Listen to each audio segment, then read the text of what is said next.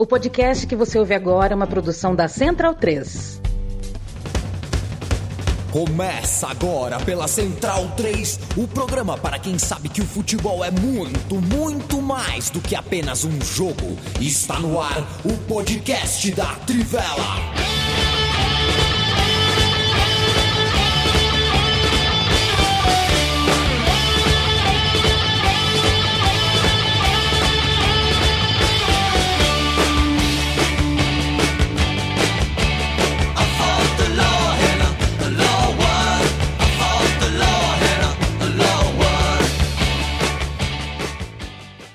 Fala pessoal, estamos no ar com uma edição especial do podcast da Trivela, gravado na sexta-feira, 5 de agosto, prévia das estreias da Premier League, da Bundesliga e do Campeonato Francês. Na verdade, no dia das estreias das primeiras rodadas dessas três grandes ligas do futebol europeu e é mais especial ainda porque estamos todos no mesmo lugar, né, Felipe Lobo? É, salve, salve Bonsa, salve Stein, salve Matias que está aqui no, na nossa sede, na sede da Central 3, a, a, nossa parceira eterna, a gente ficou tá tanto tempo sem vir até aqui que a gente estava redescobrindo, né?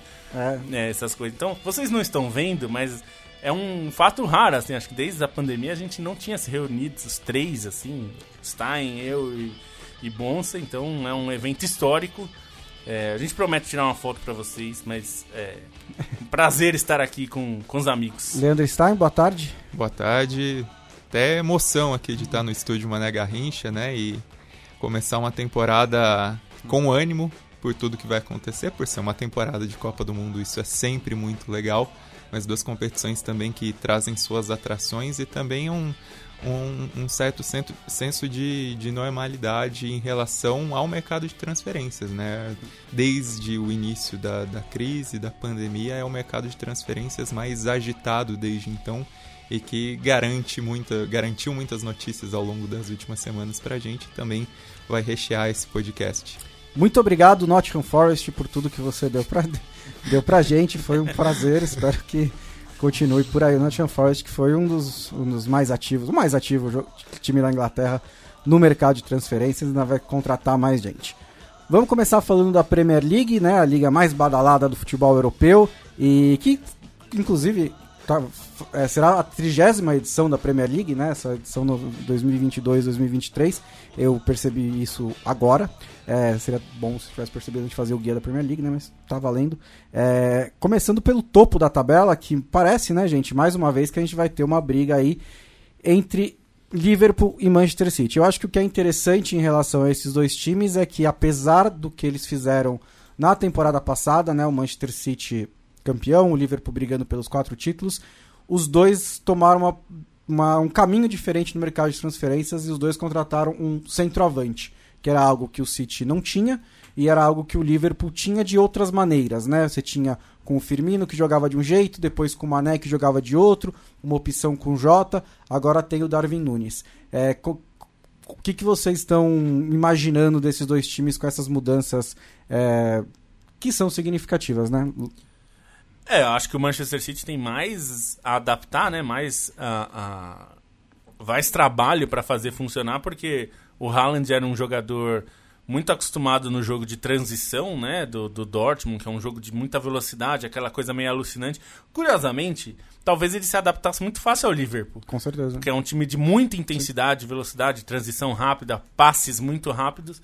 E no caso do Manchester City, ainda que eles saibam fazer isso, esse não é o estilo predominante do jogo do Guardiola, né? É um jogo mais paciente. Então, eu acho que na verdade os dois vão se adaptar. Eu não acho que o Guardiola vai querer jogar exatamente como jogava na temporada passada. É, até porque eu acho que agora, esse ano, pelo menos na pré-temporada, não sei o que, vocês viram, eu fiquei com a sensação que ele quer apostar mais no Grealish, por exemplo, que era um cara que não teve o espaço que a gente imaginava pelo preço, né? E me parece que agora vai ter. E, e com o Haaland, então acho que ele vai ter que ter uma, uma certa adaptação no estilo de jogo. Mas assim, eu não consigo ver dar errado. Tem, pra dar é. errado, o Haaland no City, que é, acho que é a principal, né? É. é. É, muito difícil, né? É, eu acho que é. é o Stan pode falar do, do Haaland, que ele acompanha muito, muito a Bundesliga também, do estilo do Haaland. Não que também o futebol do Haaland seja um grande segredo, mas. é, o, Basta no, Champions. É, no, no, na, na Supercopa da Inglaterra ficou muito claro várias vezes que o Haaland começou a fazer aquela corrida por trás das linhas, né? Mas o City não estica, né? O City é sempre muito paciente. Ele trabalha a bola, ele espera o passe certo. Eu acho que esse vai ser um dos pontos de adaptação também. É, e vai ser um estilo diferente não só em relação, em função desse centroavante, mas em relação às outras peças e ao encaixe das outras peças, né? Porque o que aconteceu nas últimas temporadas era o, Guardiola priorizar um homem de referência ali, um falso 9 muitas vezes, bem mais é, móvel no sentido de buscar o jogo em, em outras partes do campo. O Haaland é um, é um atacante muito móvel, mas é uma mobilidade mais direta, mais uh, vertical em busca do gol. E isso também altera o sistema, até mesmo isso que o Lobo falou dos jogadores de lado, de dessa aposta no Grealish, e até acho que o Grealish pode render mais é, por ter essa associação, por ter um, um centroavante ali para ele preparar essas jogadas, embora o que a gente viu na Community Shield não foi nada é, promissor do, do Grealish, né? E, e, ainda acho que esse jogo é, não valeu tanto de teste, assim, não foi tão satisfatório como teste para o Manchester City, porque não foi um jogo com uma intensidade é, ao longo do jogo do Manchester City, né? Teve momentos de intensidade, mas não necessariamente algo é, completo ao longo da partida e que vai ter que realmente adaptar essas peças, repensar até um pouquinho mais é, encaixe do ataque e aí muito útil a chegada do Julian Álvares, né? Pensando como ele pode entrar, como ele, ele é um cara mais de, de mobilidade, de, de buscar o jogo, de dar característica diferente, pode ser uma peça para variar um pouco mais. E aí um pouco mais atrás tem o Calvin Phillips também, que é um jogador que Estou curioso para ver o, o, posicionamento dele, porque se consagrou como um volante, mas chegou até a ser usado como zagueiro nessa preparação. Então é, é outra peça muito cara, de muito peso que chega e que, que poderá pode ajudar esse sistema do Manchester City. Eu acho que a Community Shield não funciona como teste, principalmente porque é, a maioria dos times que vão enfrentar o Manchester City não vão enfrentá-lo do jeito que o Liverpool enfrenta o Manchester Sem City. Né, o Liverpool é talvez o único time que realmente parte para cima do City e foda-se. É, a maioria dos times vão se defender, vão se fechar e, o Haaland, e aí a presença física do Haaland pode ajudar de, de outra maneira, né? De uma maneira até que algumas vezes foi necessária ao City. O Lobo falou do Grealish, que ele vai ganhar mais chance, e, uma, e eu não sei se vocês têm a mesma sensação, mas eu acho que o elenco do City está um pouco mais fraco nessa temporada, porque o Grealish, ele é talvez o único ponto esquerda que o time tem. O Foden pode jogar por ali, você pode fazer. O, o, o Guardiola mexe bastante, pode jogar o Bernardo Silva e tal. Mas perdeu o Sterling, perdeu o Jesus, que também jogava pelos lados, né? E trouxe dois centroavantes, né? O, o Álvares também pode jogar pelos lados. Mas pode também, perder o Bernardo. Também é um atacante, pode, pode perder ainda. o Bernardo. É, e me parece que o elenco deu uma tem, foi qualificado né, pelo Haaland, pelo Phillips, mas perdeu em opções. Perdeu, e sabe que o, o que me chama a atenção também, hoje foi fechado, né? Nós estamos gravando na sexta-feira, dia 5, é, foi fechado o Cucurella no, no Chelsea. E eu fico pensando o que, que o Guardiola estava tá, era para contratar o Cucurella. Era, ou... uma era uma diferença de 10 milhões. Pois é, então, porque ele precisa de muito. O, o Chelsea não precisava de lateral esquerdo, né? Tudo bem, o Marcos Alonso deve sair. A gente até vai falar do Chelsea mais pra frente, mas a é. questão é, ele não tem lateral esquerdo, né? Ele jogou com o João Cancelo e acho que isso tem a ver com o que você está falando. O, o, elenco tem deficiências ainda. Deficiências que eu digo não é de ser jogador ruim, é falta de jogador. É. Ele jogou com o João Cancelo de lateral esquerdo e o Zinchenko, que era o reserva, foi embora. Sim. Tem é... só dois laterais, tem o Cancelo e o Walker. Então ele, ele não tem um lateral esquerdo, né? E tudo bem, você pode até falar, talvez tenha algum na base. É, okay. ele, tava, ele tava falando bem de um moleque que foi usado na pré-temporada e tal. Mas, mas, não dá, né? Você precisa ter pelo menos uma opção ali. E, e, eu acho que essa é uma deficiência séria, assim. Você não pode não ter opção como. Porque por mais que ele tenha um lateral esquerdo da base que ele ache bom, você precisa ter pelo menos dois, né? Você tem que ter um elenco capaz de, de rodar, né? de, de ser usado é, em mais competições. Eu então, acredito que eles vão contratar mais até o fim da janela, porque é, não, dá elenco... pra, não dá é. pra ser assim. E eu acho que tem uma... Sobre o Calvin Phillips, eu acho que ele tem um potencial muito grande de ser não só fundamental ao time, eu acho ele melhor que o Rodri. Eu também. E, e, eu acho que ele tem um potencial, inclusive, de ser ídolo, porque ele, ele era ídolo, é ídolo, né, no Leeds. E, e eu acho que o, o estilo dele é ele é, eu acho que ele falta. Fa, um estilo como o dele fazia falta ao jogo do, do Guardiola. Ele é um jogador técnico, bom em vários aspectos é, ofensivos do jogo, de passe e de preencher espaço, que é algo muito importante para o Guardiola. Mas ele tem algo que é muito importante para o jogo também, e acho que inclusive para o jogo do Guardiola, que é ele é um jogador que faz faltas no momento certo. Ele não é um jogador violento, mas é um jogador duro. E ele faz muito. No, no time do Bielsa, principalmente, ele é. fazia muito isso. Que é aquela, o que o Fernandinho fazia, né? É, aquela falta necessária na transição do adversário. Isso. Então, quando você do tá. Clube, né? É, o do, do clube, é. o outro não. É, e, e, eu acho que o Rodri é um jogador que não faz tão bem isso. Embora ele seja muito bom, por exemplo, na bola aérea, que eu acho. O Calvin até é, mas não tão bom quanto o é. Rodri. Mas essa parte de, na hora que o time perder a bola no campo de ataque, e normalmente ele vai estar lá também, né? Sim. Ele sabe fazer essa falta sem dar uma porrada no adversário, é, só para fazer a falta, aquela falta quebrar o jogo mesmo. E, e ele é bom jogador, né? Então acho que ele tem potencial de ser mais do que um jogador titular e tal, que eu acho que vai ser, mas até um ídolo, porque ele não tem muito mais para onde ir, né? a gente, a gente sempre fala da coisa dos superclubes. É. Quando você vai pro Manchester City, é, é, as suas opções dali em diante são muito poucas. É, tô... Geralmente é pro Barcelona, pro... porque, é, sei lá, só, a galera sonha com o Barcelona. Só, só por uma questão de sonho Madrid, de jogar no Real Madrid ou Barcelona. Ou talvez, vai, numa situação que você queira ir pro Bayern, que é um, né, um é. colosso. Ou, Mas tirando isso. Ou uma proposta financeira absurda do Paris Saint-Germain. Que é muito difícil, seja, convenhamos, né? Se você já está no City, Exatamente. a proposta para ser muito maior vai ser é. difícil. Então, eu acho que ele deve ficar no Sim. City ou boa parte da carreira dele, né? Por outro lado, acho que a entrada do Darwin Nunes no ataque do Liverpool pareceu né, perfeita ali. Entrou, inclusive, na, na, minha opinião, o Liverpool melhorou quando chegou, entrou o Darwin Nunes no segundo tempo, né? Ele participa da jogada dos outros dois gols. Mas é, é. E aí, ali eu acho que vai ter uma adaptação um pouco menor. Mas acho que a grande notícia do Liverpool nessa temporada é esse ataque completamente diferente, né?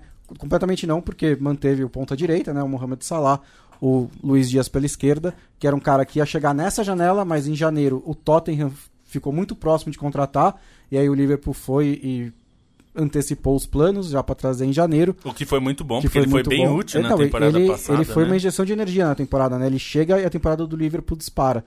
E o Darwin Nunes pelo meio, com o Jota e com o Firmino no banco, né? É um ataque muito bom também e que dá uma outra dimensão para esse time do Liverpool, né? Uma, um, acho que um, um alvo pro, pro Darwin Nunes, pro, pro, pros ataques do Liverpool, né? Buscarem o Darwin Nunes para finalização. É, acho que até dá um, um, encaixe mais favorável, né? Pensando no que era a, utilização do Luiz Dias com o Mané, tudo bem que deu certo ali, o Mané é um cara excepcional, mas em questão do posicionamento ali do que é, parece até um encaixe melhor, uma combinação entre o Darwin Nunes e o Luiz Dias, o encaixe do, e o Salah aparentemente vai, vai recuperar o melhor, né? A temporada passada ele começou muito bem, não manteve o nível, mas também numa, num calendário muito cheio, com Sim. disputa de Copa Africana de Nações.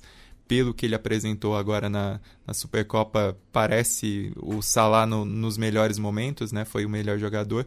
E o Darwin Nunes é um cara que potencializa também por, por se encaixar nessas características, né? Por ser outro centroavante é, com presença física, mas também se destaca por esse tipo de explosão, por esse tipo de atacar a linha de, de defesa, né? Então acaba sendo um, um benefício para o sistema do Liverpool e é bacana também, acho que vale salientar a maneira como a torcida do Liverpool já trata o Darwin Nunes, né? Teve é. uma sinergia ali imediata, é, até pelo que se viu ali no, no jogo no estádio King Power da torcida comprando muito ele, né? Aplaudindo quando estava saindo do banco, festejou bastante e correspondeu, né? Correspondeu depois de uma pré-temporada em que ficaram com dúvidas é, sem muita razão, porque quem viu os jogos do Benfica percebeu, claro, o talento, o Sim. motivo que levou o Liverpool a contratar.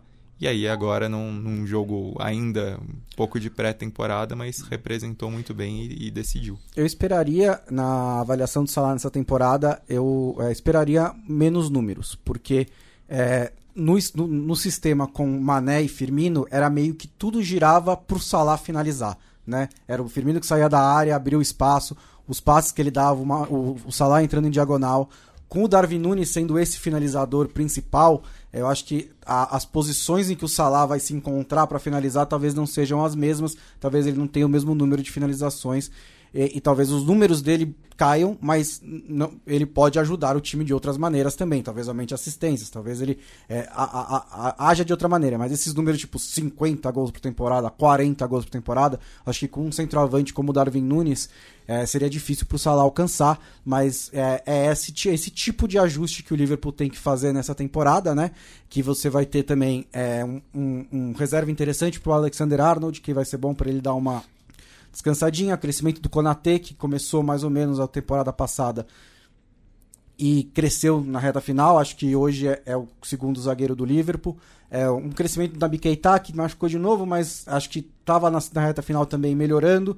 É, e, os, e, os, garotos que trouxe, né? O, o, Fábio Carvalho, que pareceu muito bem na pré-temporada, o Harvey Elliott, que estava sendo titular antes de se machucar, e o Curtis Jones, que tem um pouquinho mais de dúvida, ele, teve, ele é o que mais teve oportunidade dentre os jovens do Liverpool, e ainda não deu um passo à frente, mas espera-se que ele dê também. É, por tudo isso, é, eu acho. Eu, é, é, lógico, é um dos dois que vai ser campeão. Mas eu acho que o Liverpool tem uma chance de uma chance boa de ganhar esse título do, do, do City. Lembrando que ninguém é tricampeão inglês desde 2006, 2009, né? Que foi quando o Manchester United foi, porque é muito difícil ganhar o terceiro, né? Os caras, você tá manjado, você tá cansado e tudo mais o, o City teve uma certa renovação com a entrada do Haaland, talvez isso ajude.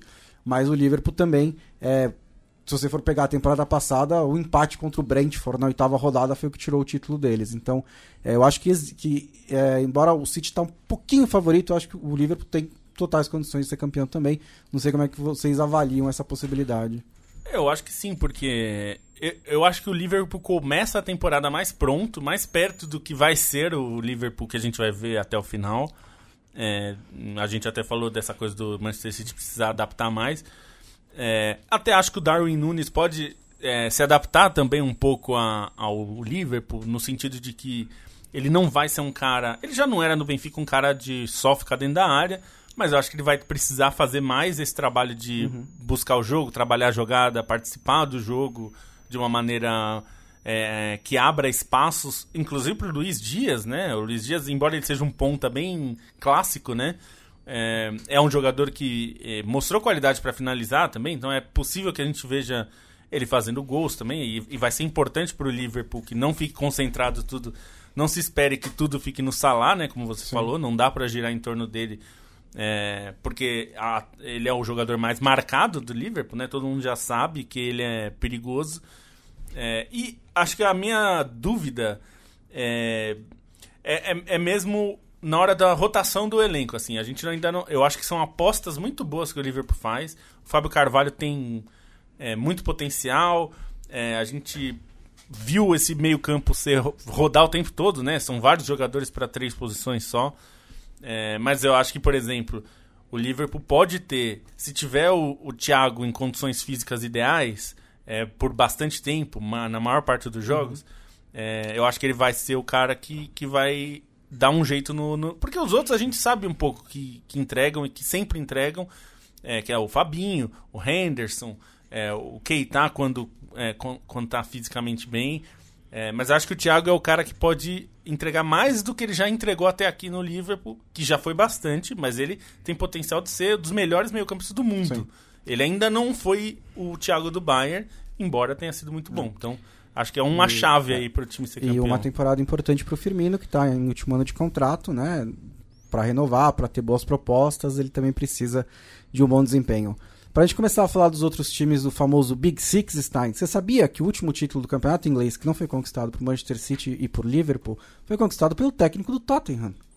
Eu sabia porque eu li na introdução do Guia da Trivela é. sobre a Premier League. Estou bem informado e acho que o Tottenham chega com uma condição boa, principalmente por conta do técnico, né? É um técnico que teve seu impacto imediato na temporada passada, isso é indiscutível. É, o time tinha dificuldades e conseguir é, transformar o, destino da temporada como transformou para conseguir uma, uma vaga na Champions foi muito importante. Tudo bem que com uma ajudinha dos rivais ali pelos tropeços na reta final, mas com competência também do trabalho do Antônio Conte e, e, o mercado de transferências do Tottenham só se explica pelo Antônio Conte, né? Porque é. foi algo que treinador nenhum conseguiu. É, você ter um, um técnico que consegue é, o time ganhar mais recursos, né? Uma contratação, por exemplo, a do Richardson, eu acho impensável para outros anos, porque o Richardson chega não necessariamente para ser titular e custou uma bala, e você ter esse cara para compor o ataque, para se revezar com outras peças, com jogadores de peso como Kane, como o Som, como o Kulusevski, que entrou tão bem, isso é muito importante para o clube para ter perspectivas em todas as competições é, que for buscar uma, uma grande campanha e outras, outras adições é, pontuais, principalmente na, nas laterais ali, né, nas alas. O Jed Spence foi fenomenal na, na Championship, foi um dos grandes motivos do acesso do Nottingham Forest, da mesma maneira como o Perisic foi o melhor jogador da... E o Lobo pode falar melhor que eu, mas considero ele como o melhor jogador da Inter na temporada passada, teve ótimos momentos também na campanha do título e chega com essa ligação já com o treinador, uma pechincha, né? Um custo zero. É, o Jet Spence também acho que não foi caro por, pelo não. potencial, pelas condições, não. enfim. E, e, acaba sendo um mercado bastante positivo, um time que ganha é, profundidade, né? Isso é, é muito importante, principalmente para conciliar o, os diferentes torneios. O Conte é demais, né? Todo mundo elogiando a contratação do Spencer, ele vai lá e fala: Ó, oh, não fui eu que pedi, tá? Não foi, é, se eu não botar para jogar, então vocês não, não falam. É, porque ele não gosta muito de jogador jovem que ele tem que trabalhar, né? Ele gosta mais do produto pronto, né? O, o sabe muito bem porque ele levou uns 13 lá para jogador de 35 anos para internacional e ganhou o título, tudo bem. Valeu. Mas acho que o Tottenham, desse. E você pode, se quiser passar para outros, mas desse segundo pelotão né, do campeonato inglês, Tottenham, Chelsea, Arsenal e Manchester United, nesse momento, parece o mais forte. O terceiro colocado da temporada passada foi o Chelsea, mas com tanto tanta mexida no elenco, né, sem saber qual é o elenco que o Chelsea vai ter para a próxima temporada ainda, é, eu acho que o Tottenham é esse terceiro colocado que vai ter essa missão. E aí acho que aumentar o elenco foi importante porque o Tottenham ele anda em três frentes nessa temporada, né? Ele tem que conquistar a vaga na Champions League e se, tentando se aproximar dos dois na frente. É, vai estar na Champions League, precisa fazer um bom papel e tem que conquistar um título, que o Tottenham não conquista há muito tempo, né? Mas acho que é o mais forte desses, né? Acho que é o mais forte, sim. E é o mais forte, primeiro, porque tem continua tendo um ataque que talvez seja. Está entre os melhores, se não for o melhor, é um dos melhores da Premier uhum. League, uhum. né? O Son e o Kane são fora de série. E, e eu até acho que ele vai arranjar um jeito de usar o Richardson também. Não sei se num 3-4-3, de algum jeito. É, até pela entrega que o Richardson normalmente tem, né? Eu acho que é bem possível que a gente veja o, o, o Conte usar os três atacantes. Talvez não em todos os momentos, talvez não contra o Liverpool, contra o City, uhum. mas é, acho que ele vai usar sim.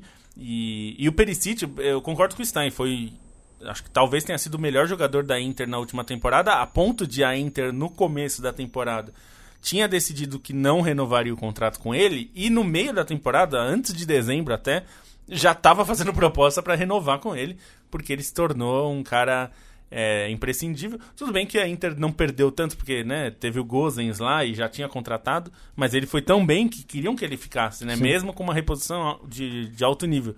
E ele. E, ele vai tomar essa posição, ele vai ser o ala esquerdo.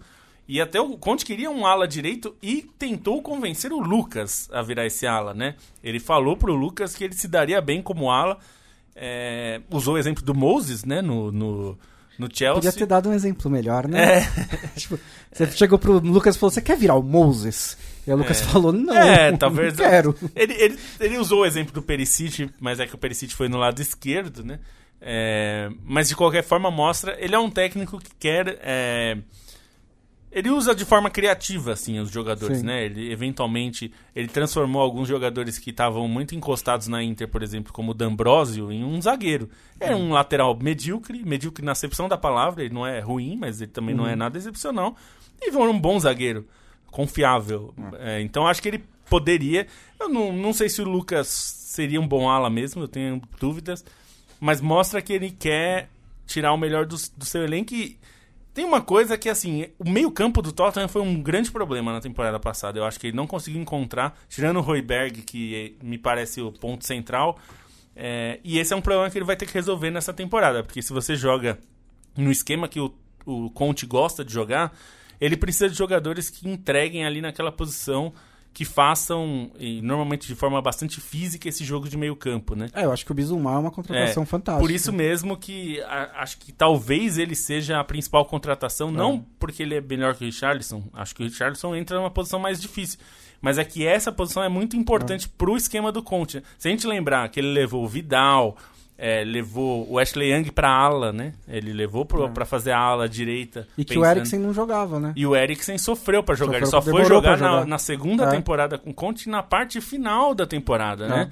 Então, é, porque ele exige uma intensidade e uma dedicação que caras como, por exemplo, o Vidal sempre deram, mas não tinham Exato. a mesma é, constância. Então, talvez o Bissouma seja o cara que vai mais fazer diferença, porque o Roeberg já faz isso, ele já é um cara intenso e bom tecnicamente. Talvez com o Bissouma o time vire uma. ma- Ele gosta de times que o meio-campo seja moedor dos adversários, né? Então, ele tem que fazer, por exemplo, com que o- os jogadores do City, o De Bruyne tem que sofrer contra o, o Tottenham. É isso que ele quer. Porque ele sabe que é o tipo de jogo que vai é, dar vitórias a ele. né? Exatamente. Bom, a gente tem três classificados já para Champions League. Stein, quem que vai ser o quarto? Chelsea, Arsenal, Manchester United. Qual desses três times te passa é, mais segurança? Se você quiser falar um pouco disso. Eu acho que eu vou falar do Chelsea porque o Chelsea tá na Champions League, É. mas eu não sei se eu apostaria no Chelsea. Acho que a questão do Chelsea não é dentro de campo, né? A gente o time perdeu jogadores importantes, principalmente a saída do Rudiger, né? Assim, pela fase que ele vinha e por sair de graça tem um peso muito grande. O Lukaku saiu também, deixa uma lacuna pela falta de um, de um centroavante ali, mas jogador mais típico trouxe jogadores, né? E, e aí acho que a contratação do Koulibaly é sensacional por tudo que fazia no Napoli. Sterling pode render bem, o Cucurella é aquilo que a gente falou, não é muito necessário, mas chegou. Mas acho que o Chelsea, além da- das questões de, de montagem de elenco ali, de encaixe, que eu não, até não vejo uma mudança tão drástica, problemas tão grandes em relação à temporada passada, é como o ambiente vai afetar, né? A gente já viu que as turbulências, tudo que aconteceram, mexeram ali com o que acontecia em campo, né? Enfim, a saída do Abramovich. Agora chegam novos donos, saem vários e vários membros importantes da diretoria, principalmente a Granovskaya, né? Que influencia diretamente nessas, nessas dificuldades do, do Chelsea no mercado. E é um Chelsea no mercado que toma algumas decisões que talvez não, não precisasse, né? Acho que o caso do, do Cucurella é bem representativo. Pareceu mais uma, uma questão de brio depois da- É. das perdas para o Barcelona do que qualquer outro outro sentido, até pelo preço pago, que é um exagero. Pessoal, Vamos lembrar, né, Tremendo, isso aí. né? Quantos laterais tem? Eu fui fa- fazendo Não. a nota hoje na Trivela, eu fui procurar. Eu lembrava, claro, do Ben Chilwell, que tá machucado, o Marcos Alonso, que o Barcelona quer levar de qualquer jeito, mas ainda tem o Emerson, eu nem lembrava Ainda do tem o Emerson. Emerson. E ainda tem um jogador que não tá inscrito na Premier League, né, que é o Baba Rahman lá, é, É. que tá, tá vinculado ainda ao- ao- ao Chelsea, mas claramente não vai jogar, vai ser negociado por algum valor, até porque É. ele nunca foi confiável. Mas assim, não precisava de um lateral esquerdo, talvez precisasse de um zagueiro, né? Que era o que faltava. eu acho que, Que é, perdeu o Koundé e que eu acho que o Koundé, no fim das contas, desencadeia isso, né? é. Porque foi, foi outro erro da diretoria. Ah, vou... Não sei se ele cabe no meu time, e aí veio o Barcelona e levou o cara. Assim, É, o, não dá, o né? Cucurella é, é quase um ponto esquerda, né? Então acho que talvez seja uma opção mais ofensiva quando você jogar com três zagueiros. E, e eu não acho impossível se precisar que ele jogue na direita de vez em quando, porque ele é aquele cara que, que ele, não é, ele não é lateral normal, né? Ele é um lateral que entra por dentro, ele é um lateral que surgiu como ponto, inclusive. E, eu acho, e também existe a possibilidade do, do Tuchel mudar para linha de quatro. Ele está esboçando isso nessa temporada. E se fizer isso, ele pode ser ponto esquerda. Pode. Então, acho que. É, mas assim, eu concordo com vocês que para um time que tá com um elenco que ainda tem necessidades vitais, ele parece muito um- mais um luxo. Né? Porque ele é um cara versátil, pode jogar em algumas posições, mas você já tem um titular para a posição natural dele e você ainda não tem o. Acho que precisa de mais um zagueiro, né? Não dá para ir para a temporada com o com o Koulibaly e com o Thiago Silva. O Thiago Silva tem. Você não pode apostar na saúde do Thiago Silva. Você precisa ter uma cobertura para ele. Né? O Aspilicueta ajuda, mas também tem 34, 35 anos. Não dá para também apostar nisso. E o resto são zagueiros jovens que nunca se convenceram. Então, Tem o, Ma- o Sar, né? Que, É. que parece que vai, vai ficar, né? É, ninguém apostou muito nele, mas ele é um bom zagueiro. Acho que ele vai acabar ficando até por necessidade. Mas precisava, Precisava. Acho que é a posição mais carente. Você tem que ter pelo menos uns quatro zagueiros disponíveis, né? E acho, imagino que também o Chelsea, parece que o Chelsea também está procurando mais um atacante. É, depois que o Chelsea fechar os negócios, eu bato meu martelo em relação a se ele vai ser realmente tipo, o principal favorito a essa quarta vaga, junto com os quatro, ou não. Se isso acontecer, situação complicada pro Arsenal, né? Porque tá fazendo tudo certinho, ao que me parece. Né? Eu gosto muito da- do caminho que o Arsenal tá tomando. As contratações dessa temporada, o Zinchenko, o Gabriel Jesus, o Fábio Vieira. É um time muito jovem, não tem um jogador com menos de 30 anos no elenco do, do Arsenal Com mais, né? com mais de 30 anos, é verdade. É um time que encontrou sua cara na temporada passada. Beleza, faltou alguma coisa na reta final para ficar com a vaga na Champions League, mas tá num caminho legal. Mas a minha pergunta é assim, será que vai ser o suficiente para entrar no G4 ou vai ter que esperar mais uma temporada? Acho que é um grande concorrente. Sinceramente, eu acho que não vai brigar pelo título, claro, mas brigar pelo, pelo G4, acho que vai brigar sim. Me parece que o Jesus é uma contratação muito boa pro, pro Arsenal, não só porque ele tá enchendo de gols a pré-temporada, não quer dizer, não, não é uma visão definitiva, mas eu acho que ele se encaixa mesmo no esquema do Arteta, né? Um, é um jogador muito versátil no ataque. abre- A gente falou bastante do Firmino. Ele não é exatamente um Firmino no estilo de jogo, né? Ele é muito mais agressivo assim no- do que o Firmino no, no- em relação a, a atacar a bola e até atacar sem bola, né? É, mas eu acho que ele se encaixa porque ele o Arteta gosta desse tipo de ataque móvel, né? A gente viu nos amistosos de pré-temporada o Saka várias vezes, por exemplo, mudando de lado durante o jogo. Então ele começava na direita, caía para a esquerda, e o Gabriel Jesus é um cara que trabalha bem com isso, né? Em alguns momentos ele caía para o lado esquerdo para permitir que o Chaka venha para o meio. Então, essa mobilidade do ataque pode ser interessante para o Gabriel Jesus. As, as contratações são muito boas. A, a questão do Arsenal, é, às vezes me lembra um pouco a coisa do, do Wenger. O Arsenal dá muita sensação de time do futuro, né? Só que o problema é, que o, o futuro é agora, né? É, e esse é, essa é a questão. O É que, Gabriel assim, Jesus que tem o Wenger 25 não anos. Podia, não podia alegar isso, porque ele É. tava lá 15, 20 anos, né? É. Fala, não, meu time é pra. Mas esse realmente é o começo de um projeto novo, né? Que É. acho que aquele texto do Edu, aquela entrevista do Edu foi ótima em relação a isso. Sim. Porque acho que esclareceu. E deixa muito claro, né, deixa que eles muito têm uma claro ideia. que eles têm Pode uma dar ideia. errado, né? Pode dar Mas errado. eles têm uma ideia Eles clara, têm uma né? ideia e eles estão executando a ideia. E eu acho que a- eles estão executando direitinho dentro das E possibilidades funcionou do na temporada E passada, funcionou, né? As é, contratações funcionou. foram ótimas, funcion... todas É. elas funcionaram, todas. É, até as fala. que a gente desconfiava, né? E Acho que É. se estabeleceram, né? O goleiro se estabeleceu, o Ramsdale, na zaga o Ben White conseguiu ir bem, se estabeleceu. Então, acho que ele conseguiu. É, Você olha pra temporada do Arsenal, um ou dois jogos, duas derrotas bizarras que eles tiveram, e fazer o quê, né? Às vezes o Arsenal tem derrotas bizarras. E eles estavam na Champions League, que eles ficaram muito perto de chegar na Champions League.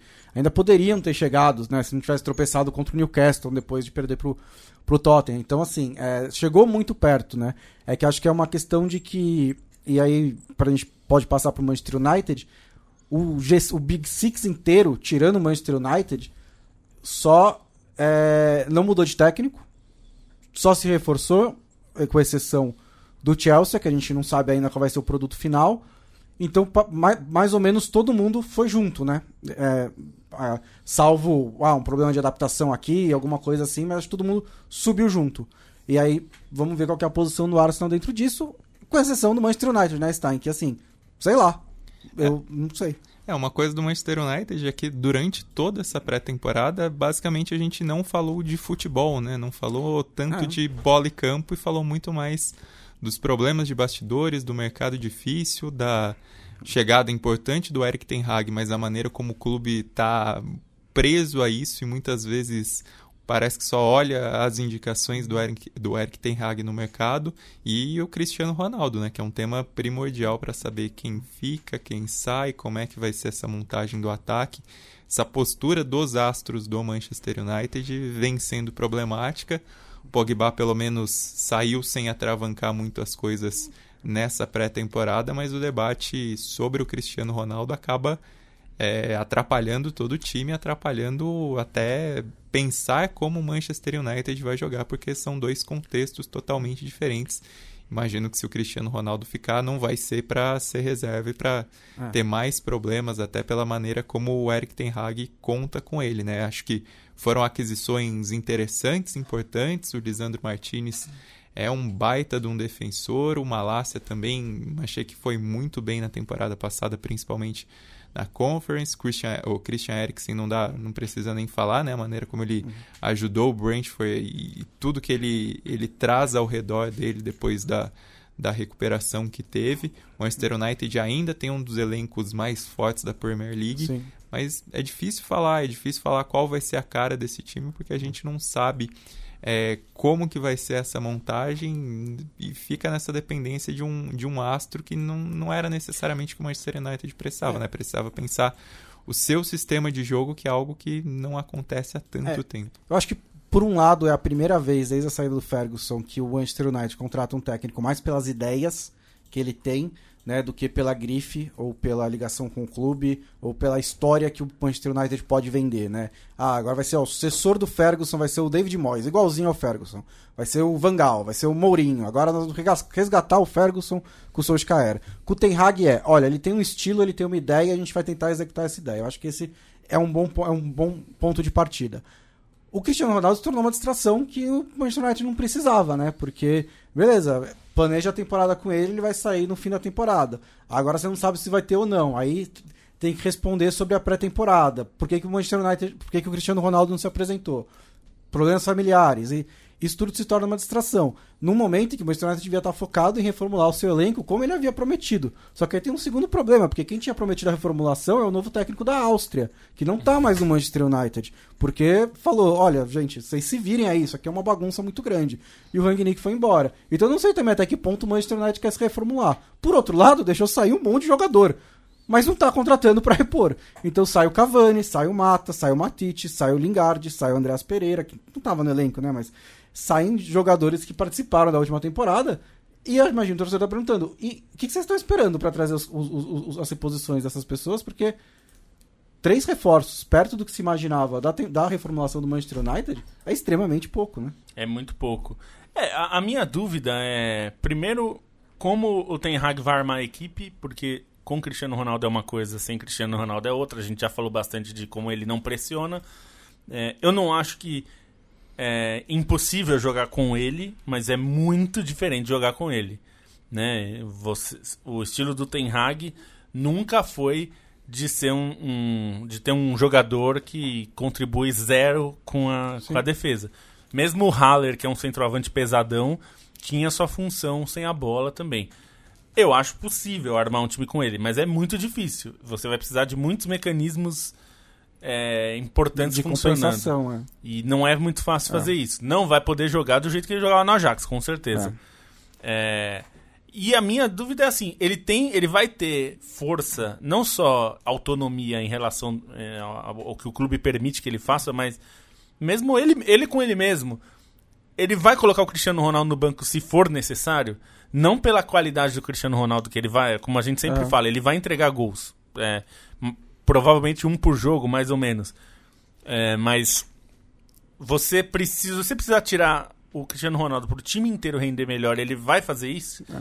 É. é uma dúvida sempre. E como é que vai ser o vestiário se ele fizer isso? Porque o Cristiano Ronaldo não, não espera nem terminou, o amistoso terminar, né? Pra voltar pra casa. Aliás, não então... só ele, né? O, é. o Ten Hag ficou fulo da vida porque vários jogadores que saíram no intervalo foram embora, não só o Cristiano Ronaldo, mas claro, é.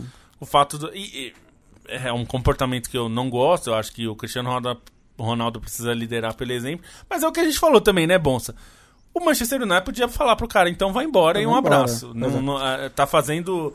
Se você é. quer criar esse problema pro técnico, é, então aí espero que você dê autonomia para ele fazer o que ele quiser também. Eu né? acho que pode falar. Não, nisso de comportamento de diva, acho que dá para comparar Cristiano Ronaldo e Ibrahimovic a diferença entre ah. os dois nesse momento, né? O que o Ibrahimovic faz no vestiário do Milan é, é o oposto, e, né? Exatamente. É. é um cara que não tá jogando por todos os problemas físicos, mas teve um hum. peso muito grande na, na campanha do título, até por isso, por liderar pelo exemplo, por liderar se esforçar exemplo, tanto num momento em que ele não tava nem não tava nem com o ligamento dele, né? E mais do que isso, quando ele entrou, ele foi bem, foi né? Bem, Jogou bem. pouco, porque ele tá machucado. Talvez a gente nem sabe se ele vai conseguir de fato uhum. voltar a jogar. Mas mesmo no Milan, é, jogando. Ele falou que jogou com o joelho totalmente é, lesionado, né? Mas ele entrou e fez alguns gols até. Ele foi importante. Então, ele não só não reclamou, como ajudou fora de campo e é, fez o, ajudou na liderança. O discurso dele pós-título é uma coisa de, É. de quem é líder mesmo. É, a chegada do De Jong se concretizar me deixa um pouco mais confiado, é, um, um pouco mais otimista, porque ele é algo- alguém que interpreta todo esse jogo do Ten Hag, né? E é na posição mais importante desse jogo, então me deixa um pouco mais otimista. Acho interessante saber como que você encaixa Bruno Fernandes e Eriksen no mesmo time. E lembrando que, por exemplo, no, no Ajax você tinha o, o Tadic, né? Que era esse cara que era esse meia pelos, Pelos lados, lados, do campo né? e ele produziu muito no esquema do Ten Hag. Então pode ser que o Bruno Fernandes faça isso, pode ser que o É, eu acho que o Eriksen vai ser Eu isso. acho que é mais o Eriksen. Acho que isso vai ser muito interessante de observar, mas o Manchester United para mim até agora uma grande incógnita. É, é o time que eu acho que tem mais a evoluir, É. mas é o que a gente menos espera Menos que faça espera. isso. Exatamente. Bom, falar um pouco. é, vamos caminhar aí pro fim da Premier League, que a gente já tá há bastante tempo nela, mas falar dos- do, do- dessa, é, desse interessante. Que é curioso que eu chamo de segundo escalão, porque tem o Big Six, né? Mas na verdade, dentro do Big Six você tem dois escalões já, então. Talvez fosse o terceiro escalão, mas na verdade não é o terceiro escalão, porque é o segundo, mas enfim. É, que é a galera que tenta ser sétimo colocado, né? Que a famosa Everton Cup, que assim, o sonho do Everton é ser sétimo colocado. Hoje em dia, É assim, mara... eles criaram esse, esse apelido pra zoar o Everton. O Everton tá falando, nossa, por favor, eu quero muito ser sétimo colocado. Que na minha opinião é West Ham, Leicester, é, Newcastle. E aí você tem Aston Villa e Everton que precisam reagir pra entrar nesse, nesse, nesse grupo, né? E aí você completa mais ou menos ali os 10, 11 primeiros. Talvez o Wolverhampton, que já esteve muitas vezes nessa. Teve dois anos seguidos em sétimo com o Espírito Santo, mas eu não tenho nenhum otimismo em relação ao Wolverhampton. Quais desses times dessa, desse grupo que eu falei, West Ham, Leicester, Newcastle, Aston Villa e Everton, mais chamam a atenção de vocês? Bom, eu gosto, eu tô curioso para ver o Newcastle, né? Muita gente está falando do mercado de transferências que não foi tão agressivo e realmente não foi. É, foram poucas contratações, caras contratações e boas contratações, mas não foi aquele aquela abundância que se aguardava pelo apoio saudita, mas eu acho que é um time que me atrai interesse pelo amadurecimento que teve no segundo turno da temporada passada, né? Um time que cresceu muito, que aproveitou os jogadores que, que chegaram no início do ano, principalmente. Aí destaque é para o Bruno Guimarães, que virou um ídolo imediato da torcida. Ganha um ótimo goleiro, ganha um bom lateral esquerdo, ganha um zagueiro que era disputado por, por clubes de Champions League, né? O Botman. Então o Newcastle me interessa um tanto. E aí imagino que o Lobo vai citar pelo, pelo reforço, mas o West Ham também merece respeito, né? Considerando o que vinha fazendo nas últimas temporadas, até o que foi a última campanha na Liga Europa, e aí trazer um cara como o Scamaca, ter esse centroavante de referência. E eu também gosto muito do, do Aguerre, né? Que foi contratado para a defesa, é um bom zagueiro, vinha de grandes Sim. temporadas com o Rennes. Então o West Ham também melhora nesse sentido. E, tem, e, e deve contratar mais também, tá tentando trazer o Amadou Onaná do Lille, que também é outro bom jogador. É, eu, eu acho interessante o Newcastle ter tomado essa postura, porque é, é, a gente tá vendo as consequências da gastança desenfreada de outros times, que começou lá muito antes, passou desde a época do Chelsea, mesmo Manchester United nos anos de bonança, o Real Madrid, Barcelona, até chegar nos Qatar, PSG e Emirados Árabes e Manchester City. Então acho que é legal ter uma postura que, se você tem dinheiro, você pode pegar destaques dos times, que é uma coisa que a gente sempre fala que o PSG deveria fazer. Sim. Tá fazendo O- agora, né? É, o West Ham me chama a atenção porque, primeiro, o Scamacca era um jogador bastante badalado na Itália. É, se esperava que ele saísse e era até esperado que ele fosse para um dos grandes italianos, né? E eu, eu particularmente tenho dúvida se ele está a esse nível. É, me parece que ele é um bom jogador para a Série A. Não sei se ele consegue ser jogador de grandes clubes. Mas o West Ham, embora seja um clube tradicional, não é dos grandes da, da Inglaterra. É, no sentido de brigar por título. Então, pode ser interessante para ele, porque é, é um nível similar ao do, do Sassuolo, onde ele já estava, onde ele foi bem.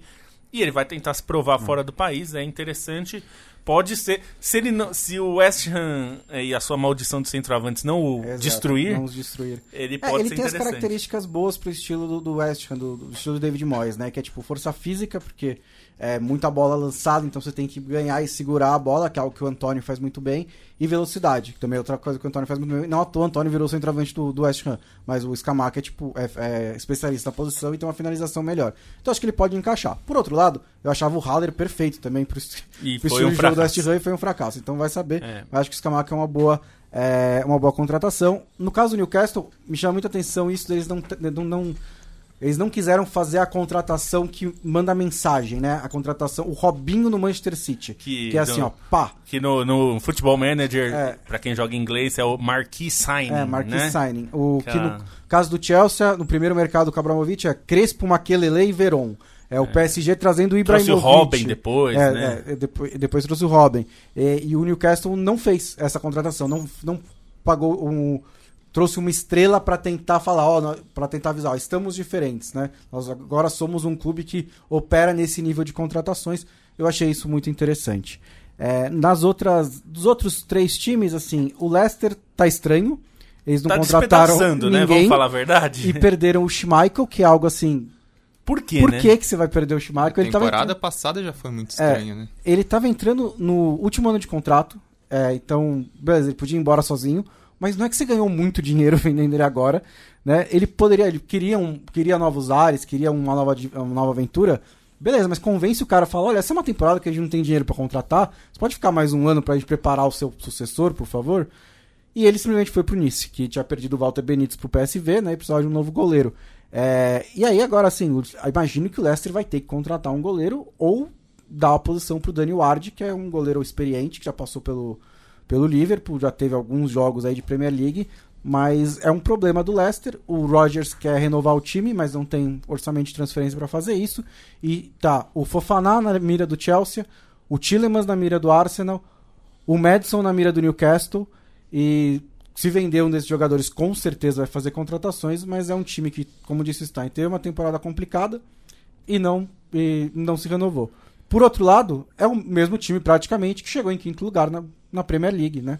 Então, É, mas vai a impressão que é vai que o bonde passou, né? Desse, para- passou. desse trabalho do Brandon Rodgers já passou o bonde e, assim, não dá pra reclamar. Rendeu um título da Copa da Inglaterra que é histórico, teve campanhas que, que chegou perto de se classificar pra pra Champions, mas acho que, que o bonde desse, desse período já foi e até acho difícil o Brandon Rodgers se reinventar É. dentro da, da, da perda de fôlego que foi a temporada passada. É, e o, vamos, com- como dizem os, os falantes de língua inglesa, o Vardy não está ficando mais novo, Não né? está ficando mais Embora novo. ele seja, continue sendo um ótimo jogador, mas ele é um jogador veteranaço já. Então não vai dar pra contar para que ele seja É. tão decisivo É, quanto já foi. O Aston Villa fez duas boas contratações, o, o Ba- o Bakur Camará e o Diego Carlos, acho que são ótimas adições para o time, o Coutinho foi confirmado também. É, acho que esse- o Coutinho é um fator X desse time, se ele for perto do Coutinho do Liverpool, é um jogador que o Aston Villa nunca conseguiria contratar, então é, dá um salto muito grande e um teste para o Gerrard, porque né, foi muito bem no Rangers, teve uma primeira temporada, não chegou a ser uma temporada inteira, né, mas os primeiros meses no Aston Villa de altos e baixos, agora vai ter uma temporada inteira completa de Premier League para mostrar o que pode fazer. E eu juro, o Everton tá só nesse grupo por causa do orçamento, por causa dos recursos que eles Porque têm. ainda não merece. tem, É, porque ainda tem eu acho que vai um ficar outro no- bom é, jogador. eu acho né? que vai ficar na segunda parte da tabela. E se perdeu escapar do rebaixamento já tá bom pro Leicester. Exatamente. Perdeu o principal jogador, não fez boas contratações, tirou dois caras, dois bons caras do Burnley, né? O McNeil é bom jogador, o Tarkalvis, que é um dos melhores Que foram zagueiros negócio de ocasião, um né? negócio de ocasião. É, tá, parece estar tentando gastar alguma coisa, mas é um time que. Muito jogador que atua abaixo do que pode, um treinador também que eu não sei se é bom, né? Acho que o Lam- Lampard está um pouco assim, um pouco além do Gerrard nessa avaliação, que assim, eu já vi bastante do Lampard, eu não vi tanto ainda do Gerrard. Então se o Gerrard não for bem no Aston Villa, eu ainda falo, ok, vamos ver o que ele vai fazer em outra situação. O Lampard eu já vi em várias situações. Eu já vi na segunda divisão, eu já vi no comando de um time do Big Six e eu já vi no comando de um time de segundo escalão. E em nenhum momento ele me convenceu de verdade. Então, sei lá, ele tem um, um- ele é uma prova de fogo pro, pro Lampard essa nova temporada pra mim. E não só isso, eu acho que pro clube é crucial essa temporada, porque a gente tá falando de um clube que tá se programando para gastar dinheiro, um dinheiro que não tem para construir um estádio novo. Tudo bem, tem investidores, etc e tal. A gente tem um dono no Everton que ninguém sabe se vai continuar ou não, que supostamente recebeu propostas para vender e tá fazendo Aham. jogo duro para vender. Que botou muito dinheiro no clube e o clube só foi regredindo. Exatamente, ele ele, gasta dinheiro. muito e entrega pouco, então é- eu acho que é crucial pro futuro do clube não ser rebaixado, porque se for rebaixado, o projeto Exato. do estádio pode incluir não ou não sair ou se tornar uma âncora que vai afundar o Exatamente. time, né? Bom, pra gente passar pra Bundesliga, eu deixo vocês falarem de um clube da Premier League que a gente não falou ainda. Escolhe qualquer um aí que vocês quiserem. Bom, fala do Forest, Então o Forestão da massa. Primeiro, não vai, é, não, não é, não vai, eu não acredito que vai ser uma surpresa de brigar lá em cima. Tem que brigar pra não cair mesmo e é normal. Muita gente tá preocupada em relação às contratações. Eu acho que o problema é, não tinha como não fazer muitas contratações porque perdeu, somando entre titulares e reservas, perdeu 10 jogadores, é muita coisa. É, ah, tudo bem, um ou outro jogador não era tão usado, mas é elenco, né? Você precisa montar um elenco. É, então, eu, eu entendo a empolgação de muita gente com, com o Forest. É, e eu acho que é, as contratações são bem boas, né, Stein? Acho que principalmente olhando para quem eles trouxeram da Bundesliga, são jogadores importantes, interessantes desse esse patamar aí do, do Forest. Mas eu acho que primeiro tem que pensar em não cair. Se não cair, quando tiver garantido, aí talvez brigar para ficar no meio da tabela e, e tá bom. Não, não, dá, não diria que dá para ir para além disso, não. Bom, vou citar, vou fazer uma menção honrosa antes de citar o meu clube, mas citar o Crystal Palace, que não fez um mercado tão movimentado assim, mas trouxe alguns reforços interessantes. Acho que tem uma, uma questão de continuidade que é interessante com o Vieira, né? Mas acho que o, o time que, pelo mercado, está até sendo pouco falado, mas está contratando bastante gente boa e pode ter esse impacto, é o Leeds, né? O Leeds Sim. perdeu o Rafinha, perdeu o Calvin Phillips, tinha muita bala na agulha para poder gastar e tá gastando, né? O, tá mais ou menos elas por elas. Ganhou 107 milhões de euros no total e gastou 105 até agora. Tem o Brandon Aronson, que já é um velho conhecido do Jesse Marsh e, e nesses amistosos de pré-temporada deu um- uma assistência de trivela que foi um negócio absurdo. É um jogador muito bom. Tem o Sinisterra, que eu gosto muito, que jogou muita bola na conference passada, que foi um dos melhores jogadores da competição. E aí tem Tyler Adams, que eu fico um pouco mais de dúvida, tem o Mark Roca.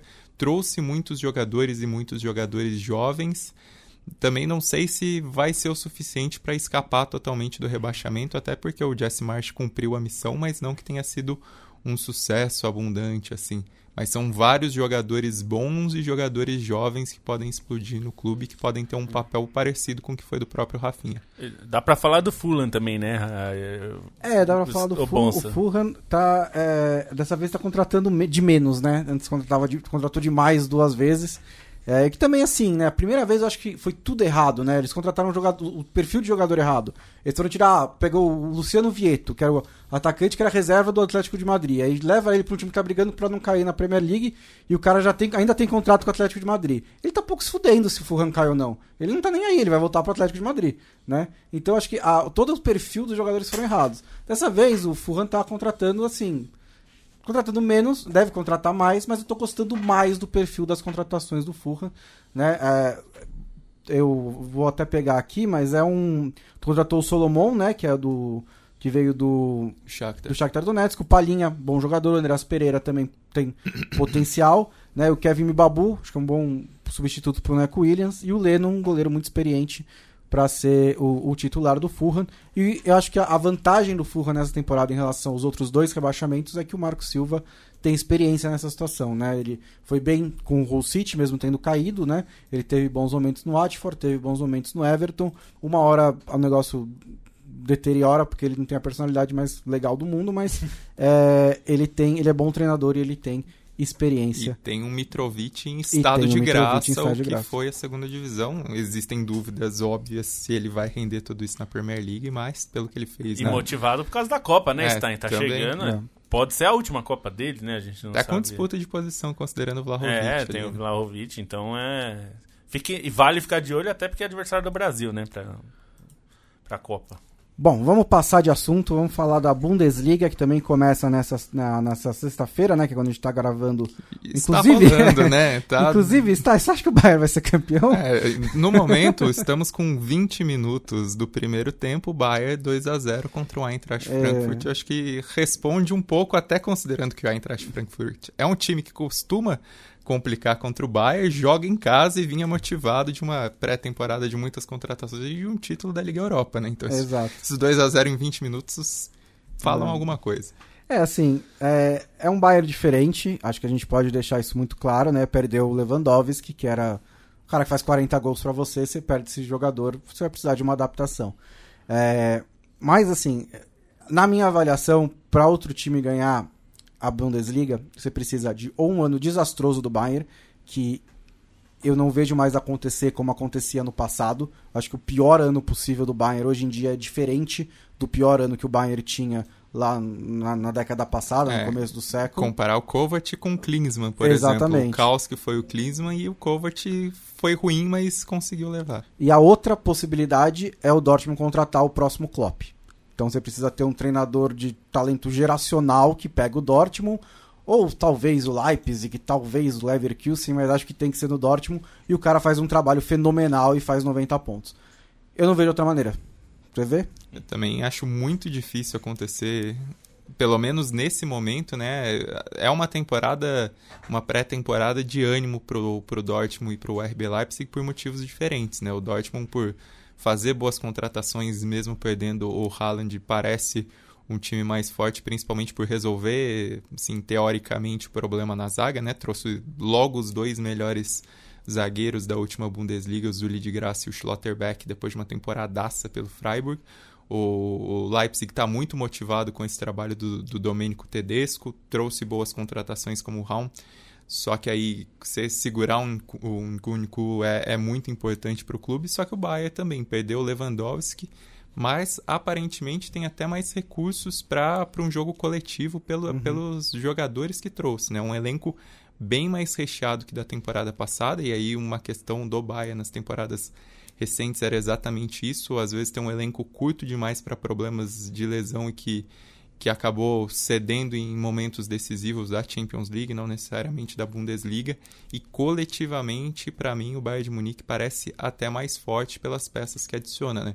Ganha na zaga o Delite e o Masrui para a lateral direita, então dá até para aproveitar melhor a versatilidade dos jogadores e uma versatilidade de sistema, se for jogar com alas, com laterais, se for botar o Pavar na zaga na lateral, o Hernandes na zaga na lateral, ganha muito nesse sentido. Tem o Gravenbert que chega para completar o meio-campo e também é importante ter um jogador como ele de mais peso num setor que muitas vezes ficava dependente de, de Goretzka e, e de Kimmich ali, né, e acabava vulnerável. Também acho que tem uma expectativa para o Sabitzer subir de nível nesse segundo ano, assim como o Pamecano.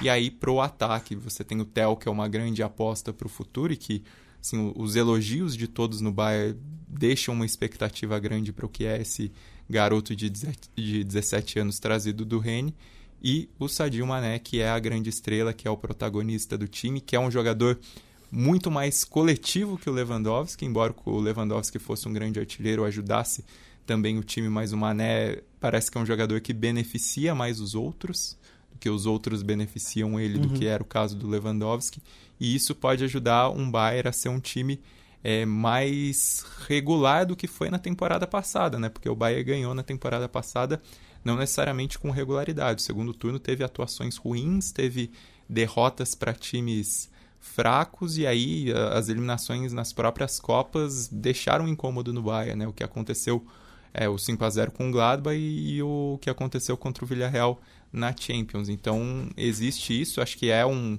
um momento até de maior pressão sobre o Nagelsmann, também pelo que é o bastidor do Bayern, né? O clube está num momento conturbado aí, os, os atuais dirigentes do clube não são as personalidades mais afáveis, o Salihamidzic e o Kahn, do que eram em outros momentos, então isso traz uma turbulência também, até o que a gente viu na saída do Lewandowski, como aconteceu, mas é um Bayern que coletivamente eu acho que pode produzir até melhor por esses jogadores que trouxe e Sim. por ter um cara como o Mané, uma contratação atípica do Bayern, trazer uma estrela mundial como é o Mané, já no auge da carreira, é algo que o Bayern não costuma fazer, né? E aí, num, num vácuo, o Dortmund também acho que está um pouquinho mais sólido, né? Pelo mercado que fez. É lógico que perde o Haaland, perde muita coisa e é insubstituível. É, mas acho que ele trouxe um, um bom par de centroavantes para tentar suprir essa ausência, né? Um cara mais jovem, o ADM do, do Red Bull Salzburg, e, e, o Sebastian Haller, que a gente não sabe quando vai poder jogar, mas era um cara mais experiente que vinha em, em alta. Mas principalmente reforça a defesa, né? Com o Niklas Schul e com o Schlotterberg. É, assim, eu acho que até tem um status parecido do Dortmund com o Bayern, disso de perder a grande referência, mas coletivamente o time pode crescer porque acerta isso da zaga, né? São dois ótimos zagueiros de grande temporada. Isso acaba sendo uma grande ajuda para o clube. Tem o Oscar para ajudar no meio. Tem o Bellingham que vem de uma temporada maravilhosa e que deve crescer mais. Até não mencionei, mas no Bayern fica a menção para o Musiala também, que a gente está crescendo para ser protagonista, assim como o Bellingham. Que espero que seja a última do Bellingham no Borussia Dortmund. e aí um, um, encaixe no ataque que fica o lamento pelo Haller, né, que descobriu um tumor nos testículos e, e vai passar por tratamento. Mas é um ataque também com, com nova cara, com o ADM que pode jogar de diferentes maneiras. Jogou na Copa da Alemanha na estreia oficial dele aberto na ponta. E também tem o Malen que dá para esperar um pouco mais depois de uma temporada de estreia decepcionante, pode ajudar um pouco mais.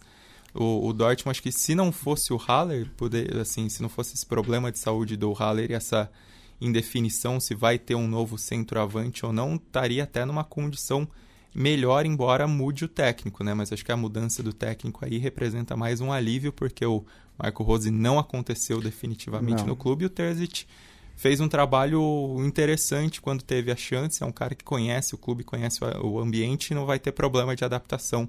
Então acho que não, não vai ter um, processo tão atravancado aí. E quem que você vê nessa. Você quer falar alguma coisa do Dortmund? Não, eu ia dizer só que é... o Dortmund parece de novo fazendo quase tudo certo. Uhum. As contratações me pareceram, pareceram tudo que o time precisava. É, deu azar com essa coisa do Haller, mas mesmo o, a DM é um jogador bom. É, é, é, curioso porque isso não é novidade, né? Assim, o Bayern é. já. O Bayern, o Dortmund já fez outras, outros mercados que a gente fala, pô, contratou bem, né? Trouxe é. uns caras bons. É, eu torço para que dê certo, não só porque é legal ver um, esse elenco, né? Um elenco interessante. É, mas para ter concorrência, né? Interessante que brigue ali, tenha uma briga lá em cima. Acho que o Terzic, pelo menos, é, se não é um técnico genial, pelo menos entrega algo que a gente esperava que o Marco Rose entregasse e não entregou, né? Então, é. vamos ver como vai, vai ser. Mas eu acho que o, o ADM, principalmente, é um jogador que, se ele, por causa dessa, dessa coisa com o Haller, me parece que ele vai acabar tendo chance, ele, ele tem muito potencial, assim, pelo menos mostrou que pode é. ser um cara interessante até para a seleção alemã. Minha né? opinião básica sobre o Dortmund é que você pode fazer o mercado que você quiser, enquanto você não aprender a defender, você não vai chegar a lugar nenhum. É. Então, então vamos... trocou a zaga inteira, Exatamente. né? Exatamente, então é. vamos ver se agora aprende. Vamos ver. Depois de Dortmund e Bayern, é, de, Bayern de Dortmund, Stein, quem que você vê nesse, nessa prateleira? Leipzig, Leverkusen, mais alguém que está nesse nível? Ah, o Leipzig sem dúvida. Acho que se tiver alguma maneira do Bayern perder esse título, pode ser ou pro Dortmund ou pro Leipzig, pelo momento, assim, pelo embalo e pelo que foi o segundo tu o turno do Leipzig, uhum. acho que até tá um time mais preparado, enfim conquistou um título, né, a Copa da Alemanha Sim. que era tão esperada, conseguiu essa vaga para Champions, fez uma boa campanha na Liga Europa, conseguindo alcançar as semifinais. Então tem um, um, time já que não costuma perder jogadores, né? E até foi importante a permanência do Nkunku quando era bastante especulado no mercado, renovou, deu uma declaração de compromisso com o projeto que é muito importante. Tem jogadores que podem até crescer mais, e aí eu cito, acho que o Soboslai é um, um exemplo disso, é um cara de muito potencial. Trouxe o Raum, que é um, um dos melhores laterais, melhor lateral esquerdo da última temporada, talvez seja o titular da Alemanha na Copa do Mundo. Tem o Schlager chegando para o meio de campo, que é um cara de muita força, de muita qualidade no apoio. Então vejo um conjunto forte e um trabalho do Domênico Tedesco que, que deu resultado, né? Um futebol mais agressivo, muitas goleadas nesse, nesse último semestre depois da aposta frustrada no, no Jesse Marsh. Então vejo um Leipzig bastante promissor nesse sentido, pelo menos para se garantir com, com, um pouco mais de folga dentro do, do, do G4 da, da, Bundesliga. Se vai disputar o título, não é algo que depende só dessa uhum. melhora dele, depende do Bayern que acaba de fazer 3 a 0 com o Sadio E Mané. Patrolando como É. era de se esperar. Mais algum projeto legal da Bundesliga que você destaca ali no Freiburg, União Berlim? Olha, eu acho que essa quarta vaga da para Champions, se assim não acontecer nada de muito diferente com o Dortmund e com o, o Leipzig, acho que vai sobrar só uma vaga e aí acho que está um cenário muito aberto. Leverkusen fez uma temporada excelente, né, com o seu Anne, que desses todos técnicos novos foi quem mais deu certo na temporada passada, com um time muito agressivo, foi o recorde de gols do clube, conseguiu manter os seus destaques, né, não fez um mercado muito ativo, mas manteve o Chic, manteve o Wirtz, que está voltando de uma grave lesão. É, Leverkusen acho que tem um potencial, mas a derrota na Copa da Alemanha deixa um pouco de dúvida e essa inação no mercado. O Eintracht Frankfurt, a despeito desses 3 a 0 acho até que nos passos da evolução do clube, é, depois de conquistar a Liga Europa, é não tornar a Champions como um evento raro, como vai acontecer agora com essa volta depois de 62 anos. O próximo passo é se estabelecer no G4 da Bundesliga. A temporada passada foi muito ruim na metade inferior da tabela, mas o clube tem, tem muita força, né? Tem, contratou muito bem, recheou esse elenco e talvez tenha o fôlego que faltou em outras temporadas que derrapou nessa hora de pegar e conseguir entrar no G4 da Bundesliga e dos outros, assim, dos times de um orçamento um pouco menor ali que, que tem, que ficaram próximos da zona de classificação, que vão para as Copas Europeias, né? Acho que até mais do que o Union Berlin, que foi o quinto. Eu confio mais no Freiburg, que tem o trabalho gigantesco do Streich, né? Não só em, dura... em longevidade, mas também em qualidade. Fez um mercado inimaginavelmente bom, principalmente é, ao trazer o Ginter, né? Que é um jogador de seleção que voltou por, por ligação e também vai ganhar um baita salário mas era um negócio inesperado, manteve o elenco, trouxe até mais alternativas, mais peças. O ataque pode variar bem, acho que vai ser interessante para conseguir conciliar a Liga Europa. Então, acho que vai ser um trabalho interessante, mas aí sobram vagas para as Copas Europeias, né? E assim, a Bundesliga nessa temporada acho que vai ser muito aberta nesse sentido, até comparando um Colônia que talvez não se sustente se conciliando nas duas frentes, o Union Berlim precisa ver se isso acontece depois de mais uma mudança grande no elenco, né? Os mercados do Union Berlim têm sido dos mais recheados nas últimas temporadas. Acontece isso de novo. É, mesmo olhando um pouco mais para baixo, quem não foi bem o, o Gladbach traz um bom técnico com Daniel Farr que mantém de certa maneira a base, é uma incógnita, mas tem um time que outras vezes conseguiu vaga na Champions, conseguiu uma Liga Europa ou Conference, não parece tão distante assim um Wolfsburg que veio de um mercado muito bom na temporada passada que não se encaixou com as mudanças de técnico e traz um Nico Kovac que é experiente na liga que pode fazer render. Então, acho que uma Bundesliga bastante aberta nessa disputa pelas Copas Europeias secundárias e também, só para citar, para finalizar esse comentário longo, uhum. é sobre o, o rebaixamento, né? um rebaixamento em que sobem dois times que subiram, são clubes históricos, clubes de peso, como Schalke e Werder Bremen, não fizeram necessariamente mercados bombásticos em nomes por questões de, de, limitação de segurança financeira mesmo. Não eram clubes que iam exagerar, mas trouxeram um bom número de jogadores. O Schalke praticamente se remonta e aí vai num projeto mais com o pé no chão. Ainda precisa desse encaixe, mas acredito que pelo peso do, do Schalke não deveria passar um sufoco tão grande. E no caso do Werder Bremen, acho que tem um dos técnicos mais interessantes dessa temporada que começa, porque vai ter o Ole Werner, que é um cara de 34 anos, que vinha de um trabalho excelente à frente do Holstein Kiel, né? Chegou a bater na trave na hora de, de tentar esse acesso para uhum. a Bundesliga, não conseguiu subir porque perdeu para o Colônia bem na hora bem, na, bem no jogo dos playoffs de acesso e acho que é um treinador que pode dar certo, que tem um, um, futebol ofensivo e que, que pode ajudar também. Acho que nesse quesito de treinadores, outro nome para a gente olhar um pouquinho com mais atenção é o Stephen Baumgart, que deu assim, uma, uma química imensa com Colônia, né? Parece que ele está há anos no clube, sendo que foi a primeira temporada dele, embora não espero muita coisa do Colônia pela, pelas dificuldades do elenco. Assim, já era um elenco que se superou na temporada passada e vai ter acho que um pouco mais de trabalho se quiser mantiver o patamar. Acho bem difícil de se manter. E 4 a 0 o Bayern de Munique nesse momento. Lobo, último assunto do, do nosso podcast, falar um pouquinho da França. É, a gente tá correndo um risco ali, né? Porque a gente falou pro Paris Saint-Germain fazer um projeto esportivo e agora estão fazendo. Mas e aí vai que eles vão lá e perdem o campeonato francês. Com que cara que a gente fica? Pois é, mas é. Eu acho que é o caminho que a gente, a gente falou um pouco, tem a ver com o que a gente falou sobre o Newcastle, né? Às vezes você precisa montar um time mais pensando no- nas necessidades do elenco do que em criar estrelas, né? Em fazer fa- é, fazenda de, de astros. É, e também, assim, vão- convenhamos que eles já têm estrelas demais, né? Então não é que vai faltar estrela no Não time. é que eles estão fazendo um time anônimo. É, né? pois é. Então, eu, eu fico curioso pra ver como é que vai funcionar isso. O Gautier é um técnico claramente competente, mas é claramente uma personalidade forte, né? E a gente não sabe como isso funciona no PSG. Também tenho dúvidas em relação a quanto a direção do PSG, e aí eu não tô falando do Luiz Campos que chegou pra fazer isso, mas da direção mesmo. Se eles é, apostarão no longo prazo, digamos, o time cai nas quartas de final da Champions. É, num- mesmo que não é como foi Sim. na temporada passada, num- uma disputa bem acirrada com um grande time, como foi contra o Real Madrid. É, e daí? Será que o projeto aguenta um baque? Porque, como a gente sempre fala, é, você, todo mundo quer montar o time para ganhar a Champions League, só que só dá para um ganhar, né? Sim. O Manchester City a gente sempre fala que monta também para ganhar a Champions League, só que não é fácil assim, né? A Champions League tem muitos fatores. É, mas eu acho interessante porque, é, ainda que muita gente vá, da- daqui a um tempo, talvez a gente tenha que ouvir a, a crítica, Bonsa, de que o PSG tá dando uma de Bayern.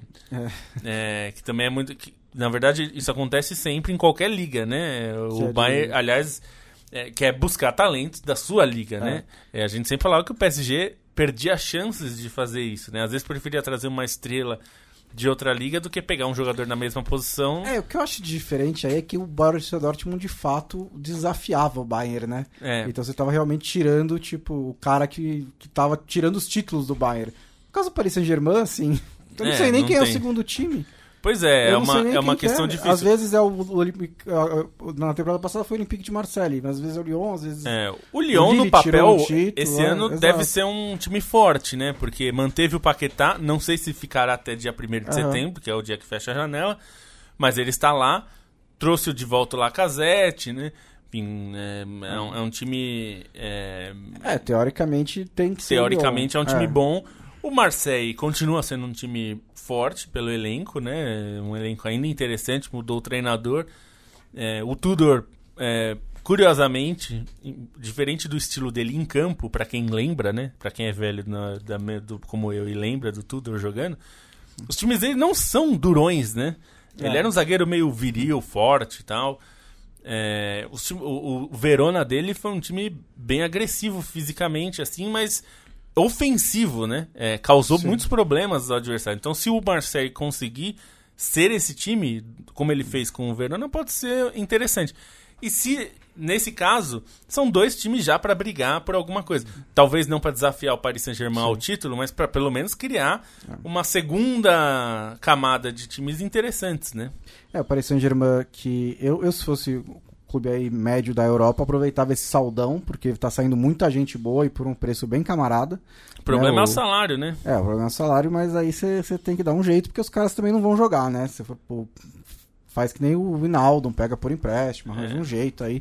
Mas tem muito jogador Inclusive, bom é que tá de o saída. Inaldo já foi, foi, Foi anunciado pro- na Roma. Na Roma.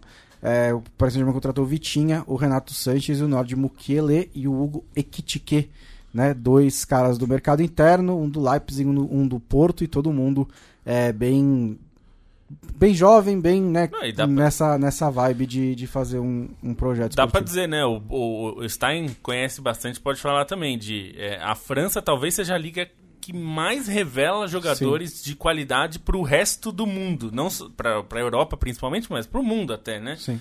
É, um- é uma liga muito. É, a gente fala da liga de talentos, a, a, a Ligue 1 promove muitos talentos, né? Então, olhar para o seu campeonato interno, no caso do PSG, que está lá, é, é um movimento que é, é o mais óbvio, né?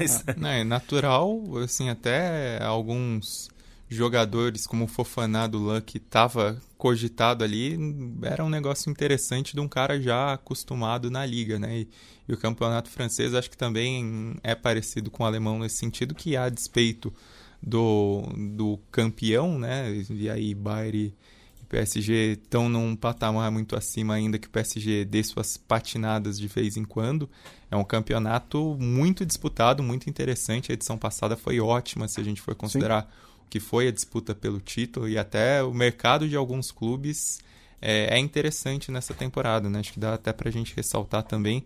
O Mônaco fez negócios pontuais depois de perder o Chouameni mas é um time com o Felipe Cleman vinha crescendo muito, fez um tempo, uma, final, uma reta final de temporada espetacular, pode conseguir dar esse passo. O Olympique de Marseille está trazendo bastante gente, mas eu tenho minhas dúvidas porque tem alguns sinais de atritos ali com do Igor Tudor de início, mas trouxe também boas peças. Eu gosto muito do, do, Jonathan, do Jonathan Klaus, por exemplo. É, tem times mais abaixo, mais abaixo que têm condições de, de disputar ali o Reine, por exemplo, que trouxe o Mandandá, que é uma lenda do, do Olympique de Marseille, vai estar no clube, pode ser mais competitivo. O Nice, que, que acaba trazendo caras de muito peso, né? Com o Ramsey, com o Casper Schmeichel, ficam esses dois figurões aí e vão ser certamente atrações da liga. E também algumas equipes muito tradicionais que passaram até por momentos difíceis com rebaixamento nas temporadas recentes que crescem nos últimos tempos, é. né? E aí tem o Strasbourg que brigou até o fim, tem o Luck faz acho que um dos melhores mercados de, de transferências também com boas contratações, com, com o Openda para o ataque, com o Bryce Samba para o gol. Tem, tem times ali competitivos Sim. que até acabam é, se botando no bolo e aí dos que voltam para o bolo para mencionar, para fechar, é o Lyon, né? O Lyon que fez uma temporada muito abaixo, mas está fazendo um dos melhores mercados, graças aí amarrando com o que o Lobo falou, ao seu excelente trabalho de categorias de base, porque a volta do Lacazette e do Tolisso está diretamente ligada a isso. Sim. E você ter esses dois caras de graça é, é algo muito interessante. Graça, graças a essa categoria de base que tem o, o Lyon. Né? E pensando só nesses dois, mais o Paquetá, já é um time estelar, né? Uhum. É.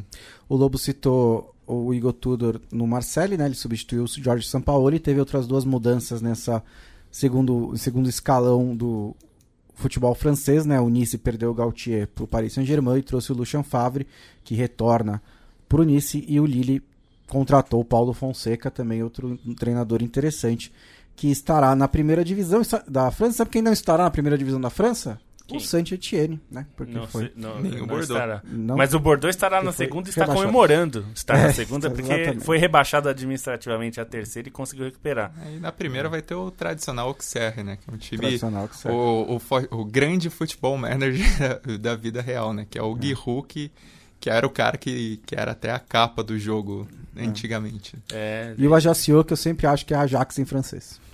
É, não pode ser, a gente não, sei, não sabe. é, e vou destacar o Nice, é, porque levou o Ramsey, que é um cara que a gente não sabe, eu não acredito muito que ele vai jogar grande coisa, mas é uma estrela, tem Sim. o Schmeichel. E eu sempre lembro que, assim, é, o Nice é de um bilionário é, britânico. O homem o mais rico do Reino Unido. O Jim Ratcliffe. Não é a Rainha Elizabeth, tá? Não é a, Rainha, é a Rainha Elizabeth. Elizabeth. Formalmente, pelo é. menos, né? Até porque o dinheiro dela é dos contribuintes. É, vai saber onde é que tá o dinheiro dela também. o, mas assim, eu digo isso porque o Jim Ratcliffe ele foi um candidato a comprar o Chelsea, ele não foi. conseguiu, ele, é, a, a, candidatura dele foi tardia. Ele chegou tarde. É. é, e ele não conseguiu, mas ele é um cara que tem muito dinheiro. É, o projeto dele claramente não é de contratar estrelas no Nice, a gente está vendo isso, mas ele pega essas oportunidades Sim. aí, já teve com o Balotelli em outros momentos, já levou o Snyder quando o Snyder estava em baixa.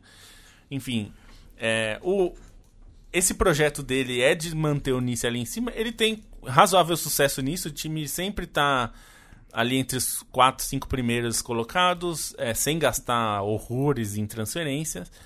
É, então acho que é legal ficar ligado nisso, porque é isso, é um time bem financiado, é um time que financeiramente é muito seguro. E, enfim, talvez esses dois aí, não sei se para ser o destaque em campo, mas para liderar um time que é muito jovem, pode ser interessante. O Nice aposta muito, a categoria de base do Nice é, é bastante boa, investiu-se muito lá. É, eu acho que dá pra, dá esperar que pelo menos brigue pra ficar entre os quatro primeiros ali, brigar por uma vaga europeia. E gol do Arsenal. E gol do de Munique que vai 5x0? 5x0. Ok, gente. É, acho que é um jeito bom, né, de fechar o nosso programa, nosso programa especial. Gol do Gabriel Martinelli, abre o placar contra o Crystal Palace no Selhurst Park. Bom começo do Arsenal na. Premier League. Falamos aqui mais de uma hora sobre, Ar sobre Premier League, Campeonato Inglês, sobre Bundesliga e um pouquinho também de League One, as três grandes ligas Ligue 1, europeias. né? Ligue Ligue 1. 1 é na Ligue 1. segunda, terceira É, divisão. Terceira divisão da Inglaterra. Liga, é, a Bundesliga e a Premier League, as três grandes ligas europeias que começam nesse fim de semana. A gente, vocês têm mais alguma coisa a dizer? Tem uma coisa pra dizer é o seguinte, apoia.se barra Trivela, a gente tá fazendo aqui um, um esforço pra fazer o- uma edição especial do podcast. Exatamente. A Central 3, aqui apoie também a Central 3, apoia.se barra Central 3. Estamos no estúdio Mané Garrincha, que é um belíssimo estúdio, microfones maravilhosos, você vê, se você que deve estar ouvindo, tá falando, ó que beleza o áudio, né? Uma coisa linda, tudo bem feito. Temos aqui o Matias, que tá aqui perto, sempre a gente tentando levar conteúdo, então apoie a gente. Exatamente. É, ajude a gente a fazer mais disso, porque não sei se vocês perceberam, para quem acompanha mais o site, estamos o site inteiro da Trivela está junto aqui. São três pessoas ao mesmo tempo gravando. Exatamente. Então apoie a gente para continuarmos fazendo mais, apoia.se barra Trivela e vai lá na nossa loja, na Caphead, caphead.com.br barra Trivela ou vai trivela.com.br barra loja. Tem lá canecas, quadros. Eu tô inclusive com uma camiseta da Trivela aqui, tem caneca. Então a gente recebe uma porcentagem das vendas, então vai lá. Vai lá e compre. Compre nossos produtos que são muito bons. Muito eu tenho bons. vários. Eu gastei bastante dinheiro lá na nossa E o. Lacazette já marcou em seu retorno ao Lyon 2 a 0 sobre o Ajax francês. Bom, e meu último recado é prestigiem os guias que a gente está produzindo, também escritos, né? Se vocês acharam que a gente falou muito, aproveitem e leiam também o guia da Premier Sem- League. tem milhares de O guia- caracteres é, lá. né? os juntos tem 225 mil É caracteres. incrível como vai subindo no ano, eu menos. não sei porquê. É, mas o da Bundesliga eu já fiz maiores, confesso. Mas fi, prestigiem também, estão mais ricos ainda em informações e prestigiem a nossa cobertura ao longo da temporada. Sim. E também outros guias que a gente vai preparar, né? Tem pelo menos do espanhol a gente deve fazer alguma coisa na próxima semana. Já é, tem o da, da Série A que os parceiros da, da Cautiopédia geralmente é, mandam pra gente. Fica uma recomendação também do guia do holandesão do Espreme a Laranja, né? Do Felipe, que foi nosso colunista por tanto tempo, um grande amigo. Também está mais do que recomendado.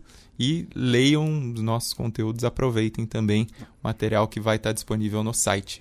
Segunda-feira a gente faz toda a análise da primeira rodada da Premier League, da Bundesliga e da Ligue 1 no podcast da Trivela com Leandro e a mim, com Matias Pinto. Semana que vem também tem na quinta-feira. A gente volta com muito mais conteúdo para vocês. Muito obrigado por terem ouvido essa edição especial do podcast da Trivela. Um abraço.